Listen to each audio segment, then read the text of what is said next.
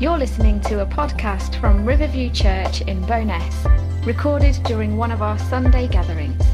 For more information about Riverview Church, or service times, or contact details, go to riverviewchurch.uk or find us on Facebook at Riverview Bo'ness.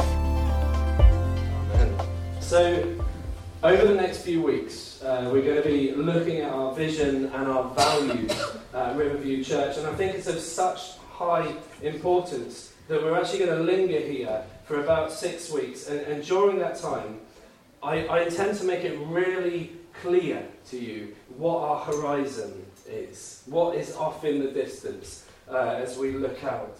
Um, and, of course, what our expect- expectations are of ourselves as we move towards that horizon. So that is what January and February is all about. Now, these things are no secret. They've, they've been uh, spoken of before, the vision, the values. Uh, we've had a, a members' evening, uh, where we, uh, fellowship evening, where we kind of outlined those initially. But that was a little rushed because you're trying to get the whole lot into one evening. Uh, and the other thing is that if these things are held as important to us, then, then we need to keep coming back to them. We need to keep making sure that we're kind of on track uh, with that. But what is vision? When it comes to churches, as well as when it comes to business, if you ask a hundred different people what is vision, you will get a hundred different answers. Uh, and, and everyone says their answer is correct. So we're not going to do that, but we're equally, we're not going to explore the topic of what is vision uh, today. What I'm going to do is more specifically talk about what our vision is for this time, at this moment, what we feel God has laid on our hearts. But because it would be helpful, as a kind of footnote, let me just clarify that our working understanding at Riverview Church is that vision is destination. Vision is where we are headed. That is our working definition. Now, destination is something that you often don't see from the starting block. And really, vision becomes about being able to see something that is invisible to the naked eye. Okay? So we're asking you to kind of get excited about something that's not in our windscreen at the moment. Sure, if I if I walk from here to the back of the church and that's my destination, then that's simple because I can visualize it, I can see it, I, I can see any obstacles in the way, I, I, can keep my eyes open. I'm not likely to trip over Derek or anything like that unless he sticks his foot out because he's a naughty boy. Uh, and I, I wouldn't put it past him. And, but even if, I, even if I set out from this platform and decide that I'm going to walk home, I can, I can still kind of see that because I'm familiar. I know what my front door looks like. So I know kind of what to expect when I get there, and I know which roads I would walk down. I know where I have to cross. I know where I have to be careful, particularly at the end of this road where you're trying to go directly across. It's lethal, isn't it?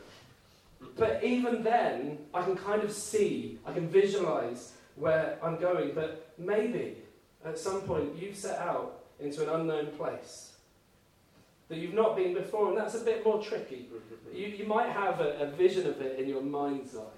You know, that kind of expectation versus reality thing.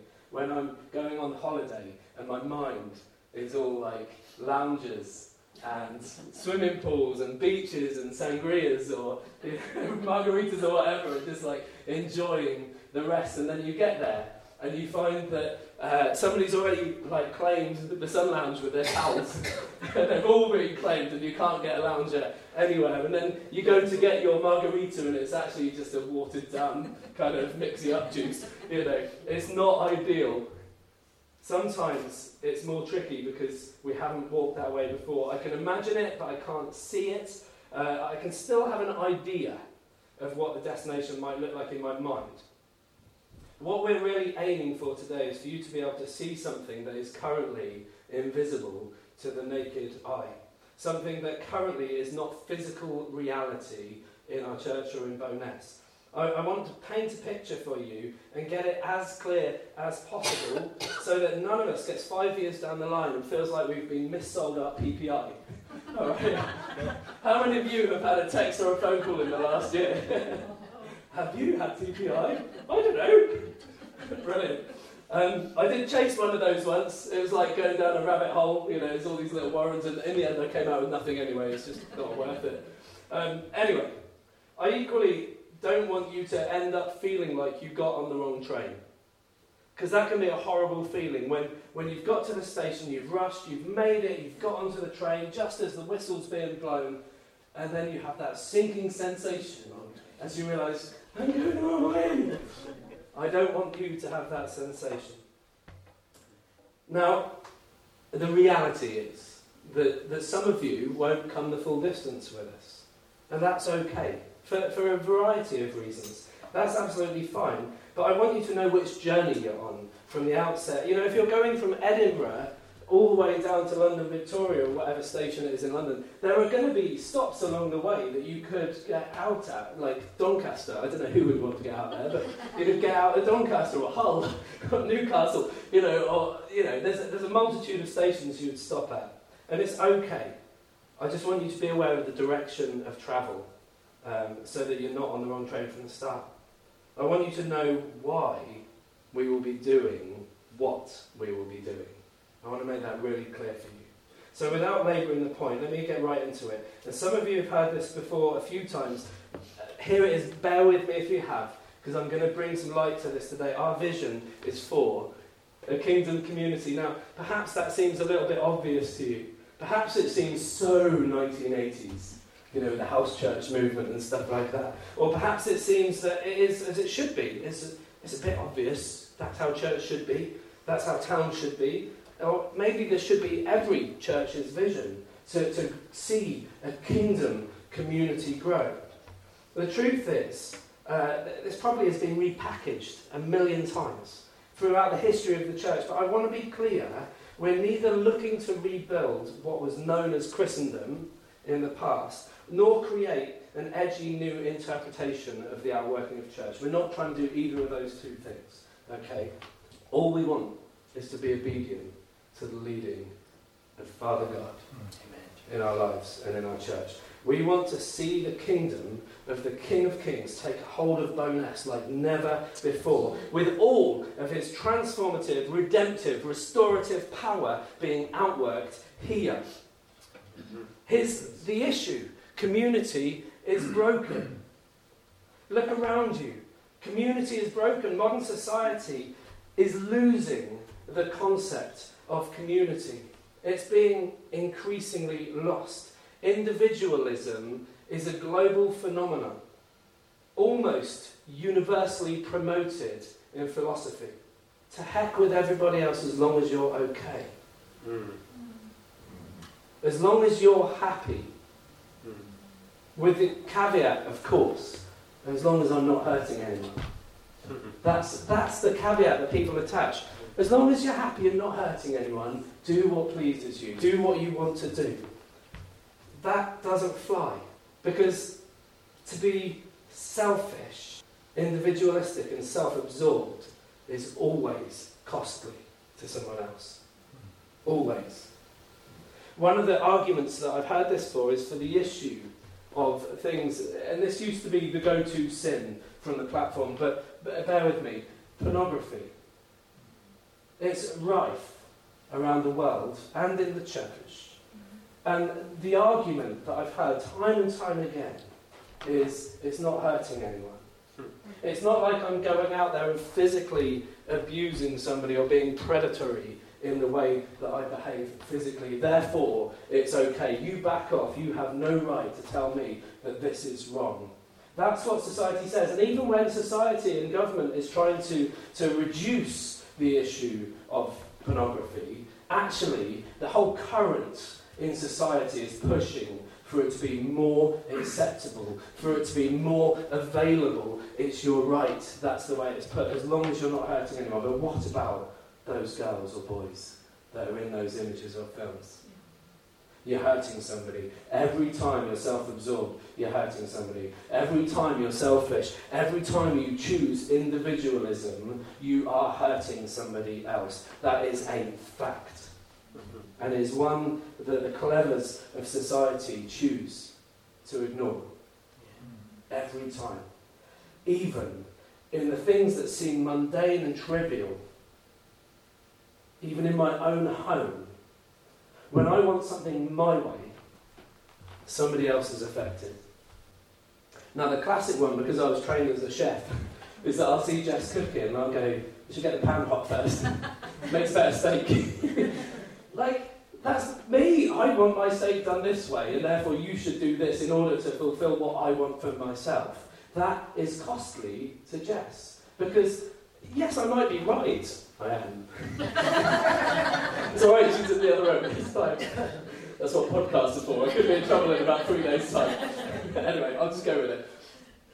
It costs because what it says is I don't value that you're skilled enough to do what I want you to do here. It's costly. In society, people live further apart than they used to. They often live and work in two different locations. They commute. You know, that's why, actually, if Bo'ness could get a proper station, this town would grow very quickly because it's an ideal commuter town for Edinburgh.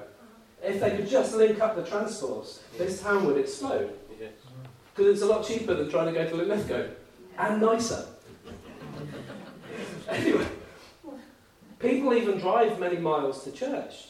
And that's not a criticism, by the way, it's just an observation. When I was at Sunny Hill and Poole, we, we were a large church in such a, a kind of conglomerate society. Um, it was a, a conurbation. You have Bournemouth Poole and Christchurch. So effectively, you've got this big city.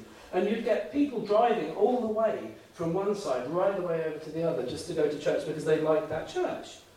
But, and I, I'm not, I'm honestly not criticising that, but community is about being where you're at.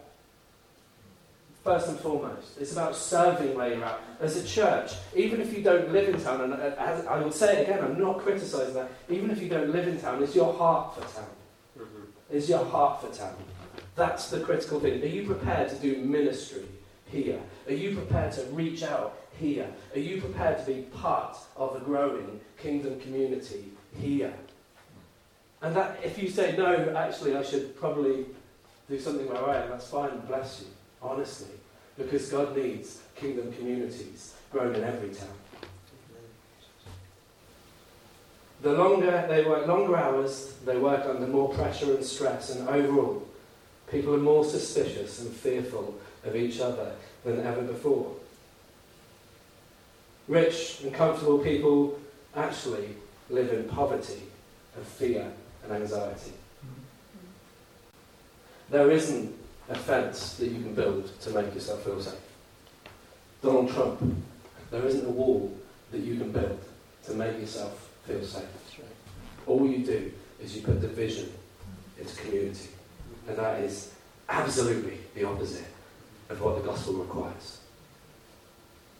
Doors are locked, hearts are numbed to the pain that is on our doorsteps. We no longer have to deal with the awkward, the dirty, the quirky, the downright weird of society because we can simply walk on by. We can close ourselves off as much as possible with our own select little spheres. We can choose who our friends are, and we don't even have, and they don't even have to be physical spheres anymore. They can be virtual. I mean, how ridiculous is that? But here's a confession. A few years back, I got into a game on my iPad. It was an online game and it was a Star Wars one. That's no reflection on why I asked Margaret to preach Star Wars last week, by the way. But, and, and I got into this game and then I realised I was quite good at it. And the weird thing is, I recognised how quickly you can get addicted to a game. It's not even reality. But the, the weirdest thing is, this is why I came out of it, that there was a community of people in my clan that would chat to each other like they knew each other. And they became like a system of support for one another. If somebody's parent died or something like that, they, they, they wouldn't go and find physical people to comfort them. They would come to their clan forum. How sad is that? that you, you don't even need to be have physical relationships anymore. You, you can just go online and have whatever friends. How many of you have more friends on Facebook than, than you have in real life? it's ludicrous. I've got I've got in excess of 500 friends on Facebook. I mean, come on, I'm not that popular. It's just that every time you meet somebody, you're like, oh, like you on Facebook, or you know, let's link up. My friends on Facebook now. It's not real friendship. If you poke somebody on Facebook, you're just sending them a little thing, a little gift that says, I poked you. You know, if you go poking somebody in real life, you're going to get a punch on the nose. you know, there's a difference here. I think people know this. And actually, when you peel back the layers, they mourn the loss of society. They mourn the loss of community, of personal connection, the breakdown of society. And yet, at the same time, they and sometimes we keep promoting and drinking the very poison that is eroding community away. Mm. Now, there is a real effort in towns like ours, and in our town actually, to regenerate the communities. To some degree, they're finding success. And I'm sure that you've noticed that Bo'ness is looking a little fresher downtown. There's some new shops and cafes and restaurants popped up. They, they look great. They're really nice. There's some sculptures and, and, stuff like that that are popping up around the place. Just trying to say, hey, here we are, we're serious, we love our town.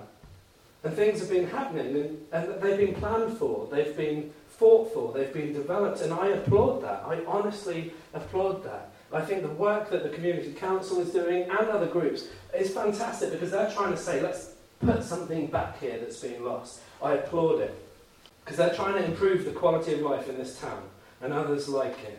But while this does improve the physical town, and it does probably impact something of the quality of life here also, it has one clear, unseen flaw. It cannot, in and of itself, transform a mindset, an assumed identity that has in the core of itself the notion that this is me. Have you seen The Greatest Showman? And there's that song, This Is Me.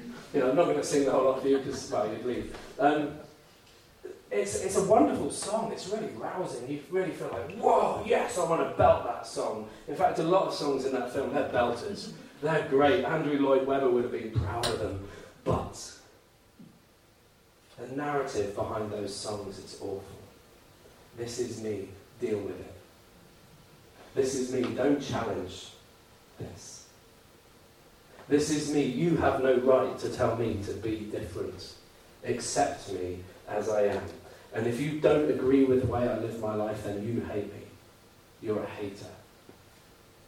That is the this is me society.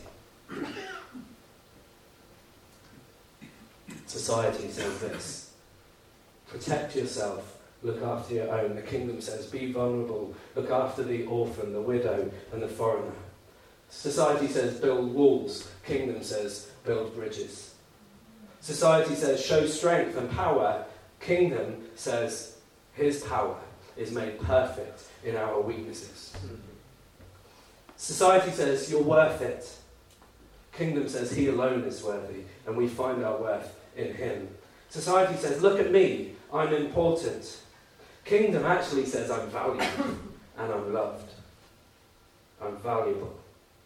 Society says, I must increase. Kingdom says, he must increase and I must decrease. Mm-hmm. Society says, truth is relative. This is my truth. What a ridiculous statement. It's like if I go out and murder somebody and I get caught for it and I say to the detectives, oh, I didn't, this is my truth. You can't challenge that. If I don't believe I killed him, then you can't punish me for it. Ridiculous. This is my truth.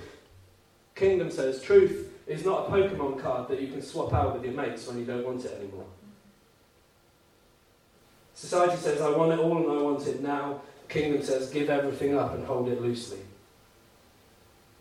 Society says, I can identify as whoever I want. Kingdom says, my identity is found in Christ. Society says, find your own path. Kingdom says, surrender to Him and be led. Society cannot deal with sin and restoration. However great our intentions are, you need Jesus. The result is that in trying to protect, protect and resource our individual interests, we lose out on the wonder and the security of a community ordained by God and with its origin in the very nature of the Trinity Father, Son, Holy Spirit, perfect community. If you want to see community, look at the Trinity of God. perfect relationship between Father, Son, and Holy Spirit. That's the blueprint for all of our relationship to Him and to each other. Perfect unity. Acts 2 says this they devoted themselves to the apostles' teaching and to fellowship, to breaking of bread, and to prayer. Everyone was filled with awe at the many wonders and signs performed by the apostles. All the believers were together and had everything in common. They sold property and possessions. Don't worry, I'm not going to ask you to sell your houses and put it into the church. It's more the heart behind it that we see. They sold their property and possessions to give to anyone who had need. Every day, they continued to meet together in temple courts. They broke bread in their homes and ate together with glad and sincere hearts, praising God and enjoying the favour of all the people. And the Lord added to their number daily those who were being saved. In, in the early church, believers met in each other's homes. They welcomed strangers. They shared their resources for the benefit of the whole family. They did this sacrificially. They did it gladly, knowing that they too would benefit from this structure.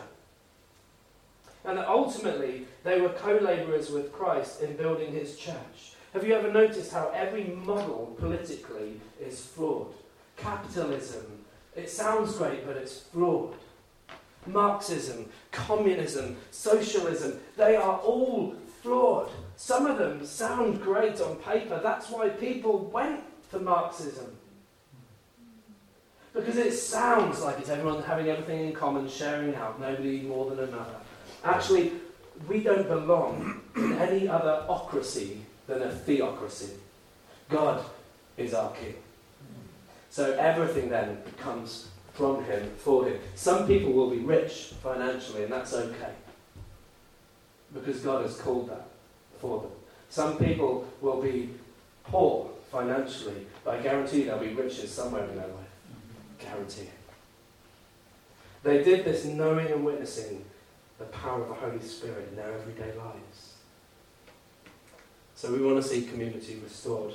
A kingdom community is more than a gathering on a Sunday or a Wednesday night. It's more than a social gathering. It's more than being about me uh, and what can I get from it. It's more than that. Kingdom community is more than that. If you can't put in, you can't take out. If you can't deposit, you can't withdraw. At its core, kingdom community is about being family. By nature, families, regardless of, uh, they, they remain family, regardless of the quirks and failings of its members. And you can have great disagreements in your family. You might not speak to each other for years and years and years. You might disown each other completely, but you can't change the fact that you're family. My sister will always be my sister, no matter what I think about the way she lives her life.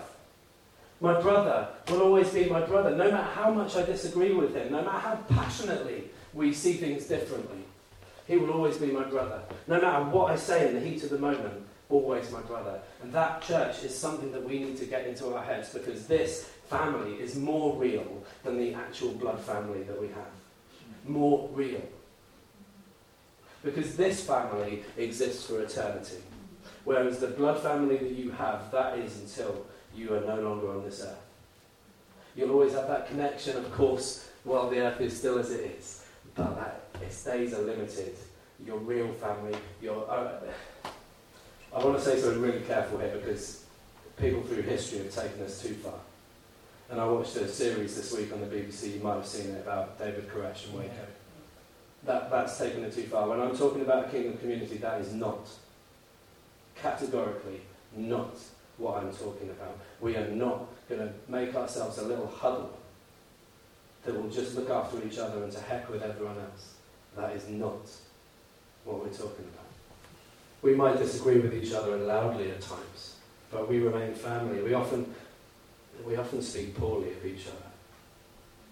We often hurt each other.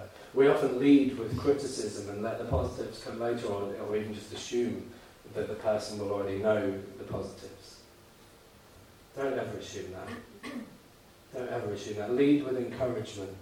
Lead with encouragement every time. Lead with the positive every time. If you can't do that, you need to grow up in Christ. And I say that with love. You need to grow up in Christ. If you can't lead with encouragement first, but you will get it wrong. Because I do, and you're no different.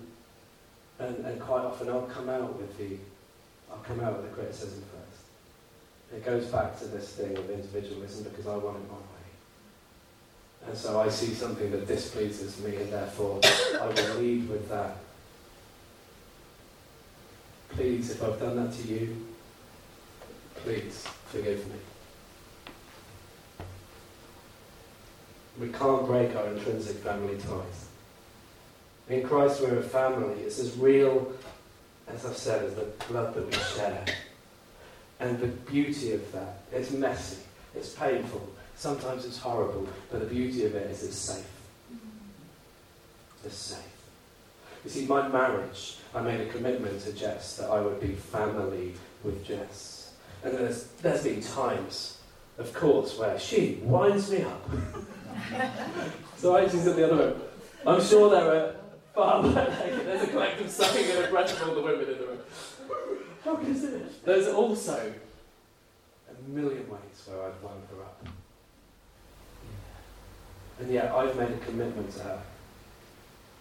Whether, whether I fancy you in 10 years' time or not, physically, I'm committed to you. Whether, whether my life works out the way that I thought it should, whether you're being the wife that I had in my imagination before I married you, I'm committed to you. And I'm committed to loving you. And what I mean by that is, I'm not just going to wait till you get home and go, love you. And, or use that as a way of getting things like, I want dinner, I love you. Can you make some food? No, my love for Jessica is shown in my action. Repeatedly, daily, as a habit, how do I reveal to her that she is valuable, that she is precious, that she is my, my queen, my princess, that I adore her? That's love. Preach it. Thank you. and in Christ, we can't divorce. Now, I'm not, again, I'm not saying something about the physical world here. And I wouldn't judge somebody who's been through divorce. Please understand that. What I'm saying is that you and I cannot divorce from one another because we don't like each other. There's the safety. There's the security. We, we have to make it work. We have to come before the Lord. And if we're having a difficulty with each other, we have to. We have to. We have to confront that head on. Mm-hmm. Painfully as it is. And we have to work it out. And we might get to the point at the end of that where we say, You and I still disagree. Maybe profoundly. But I love you. And I'm committed to you. Mm-hmm. How many of you have been married and you've had a chance to walk away at some point? How many of you have got to that point where it was, it was literally hanging on the thread of one or two words? You say these two words, things move forward well. You say these two words, it's over. How many of you have got to that point? If you haven't yet in your marriage, you will. You will. But, but there's something really special about choosing the right two words and going forward. You know, the times where Jess and I could have gone our separate ways and we chose to stay together, they were times that really locked us in together, made us really value each other more. Same in this room and in this community. Can you imagine if this was the narrative for Bo'ness at large? If Bo'ness was a place of kingdom community, then Bo'ness is a good place to live. It's a place where the churches are in unity. Different congregations, styles, and leaders come together. And they recognize family so that instead of having our clan, we recognize the value in each other. You know, I'm not a traditional church kind of person. I, I, I don't wear a tie in church. I, I, I don't really, I grew up with robes and bells and smells and things like that, but I don't, it's not my thing. But there's value in it because every one of you is different. Every person in this town is different, and for some of you, you want to be in here with the guitars, you want to be in here with the, the, the, the, worship songs, you want to be in here with the style that we have, and some of you want to be in a church, uh, or hopefully not you guys, but some people in this town want to be in a church where it's a lot more reflective, a lot more quiet, a lot more hymns, a lot more organ perhaps, or, or you know, choirs, whatever. And that's okay. God made chocolate ice cream and vanilla ice cream, and some of us have preference, that's okay. But we're still family. Hmm. And we still honour and love one another, complement one another rather than competing. Bo'ness is a place, imagine this, where Jesus is so known in the streets that you can just have a chat in the middle of Tesco's. Somebody you meet in Tesco says, Oh, I've had a bit of a struggle this week. Okay, let's just pray. Hmm. Arm around them in the fish aisle and say, Lord, come and move in this person's life. Unafraid. The place where he's loved and desired and honoured and glorified. Imagine if there was one Christian family on every street in this town. Imagine that. That would be a good vision. And then when you hit that, why not have two Christian families, three Christian families, the whole street, for goodness sake? Imagine that. Because that's where our vision lies. Bo'ness is a place where people grow in love and faith. We're not just putting on church so that we can feel good about our traditional kind of thing that we grew up in or whatever. We, we have church because we want to grow and change. And I am coming to a close now. I have gone on a bit. Please forgive me. It's not on the service today. Because we put Jesus first and he increases and we decrease. We become more like him, selfless, selfless and sacrificial. And, and Bo'ness is a place, a staging place for people to go, activated disciples, people who grow and then people who go. Maybe they go across the street. Maybe they go to Zimbabwe. But they go. Because that's what mature believers do. They make disciples. They might not even be aware they're making disciples, but they have impact in lives. I'm really sorry to embarrass you, Margaret. You have had an impact on my life. So you've played a part in discipling me through your servant heart. Okay? Because you are a believer who is uh, mature in the belief believer spiritual sense and you are still growing. I see that and that encourages me. You are making a disciple out of me through that. Okay? That's the same across the room. This vision will impact everything that we do the songs that we sing, the groups, the events, the res- things that we resource, everything. The way that we come together, but also the way that we go out. Everything. Everyone active. And there's going to be more over the weeks in the way of structure and plan and how we get there. But at this stage, I just want to say two things, and this is really it. The two things that we are really committed to doing in order to get to that vision of a kingdom community, because we need structures in place. For now, this is what I want to put at your doorstep. That we are about planting churches. We are not about making this a church that fits three, four, five hundred people in this building. Because every time you get through a threshold, 50, 100, 150, 200. Every time you get through that, you lose something of the closeness. Mm-hmm. And, and I think that's something that you guys have. You have, even for newcomers, a sense of family here where people come in and go, wow. Mm-hmm. Now, if we become a church of 300, that is going to be really difficult to maintain. So, here's our model. This is what we intend to do as a leadership in this church. When we get to about 60, 70% capacity here, we're already thinking about who to take as a little nucleus to plant to some other place in town. We're not talking about Grangemouth or Falkirk or you know wherever else in town. Because I would rather, and this is a big number, and this isn't actually our vision, it's just to put it into some perspective. I'd rather have uh, 10 churches of 100 people than have one church of 1,000. Yeah. Yeah. So our model will be planting churches. And, and, and, kind of, we need to be praying about locations, we need to be praying about the right people, people to come and build with us. You know, over the last few months we've grown. Uh, we've grown a lot with people who've come from uh, outside of town, ready-made believers, you know, and that's okay because we need them. Yeah. We need them to build with us. But, but actually what we want our growth to come from is from this community mm-hmm. raising up people who are not in the faith just now. The ones who aren't here yet. That's what we want, but we need people to build with us. So keep praying for those right people. And the other thing is that we're growing, equipping, and releasing leaders to pastor those churches and beyond. Today, we've been able to start a little, small little declaration of intent today. Andrew, welcome. Eddie, if I could just ask you to come up and uh, the band. Um, we're just going to bring our, our meeting to a close and bring our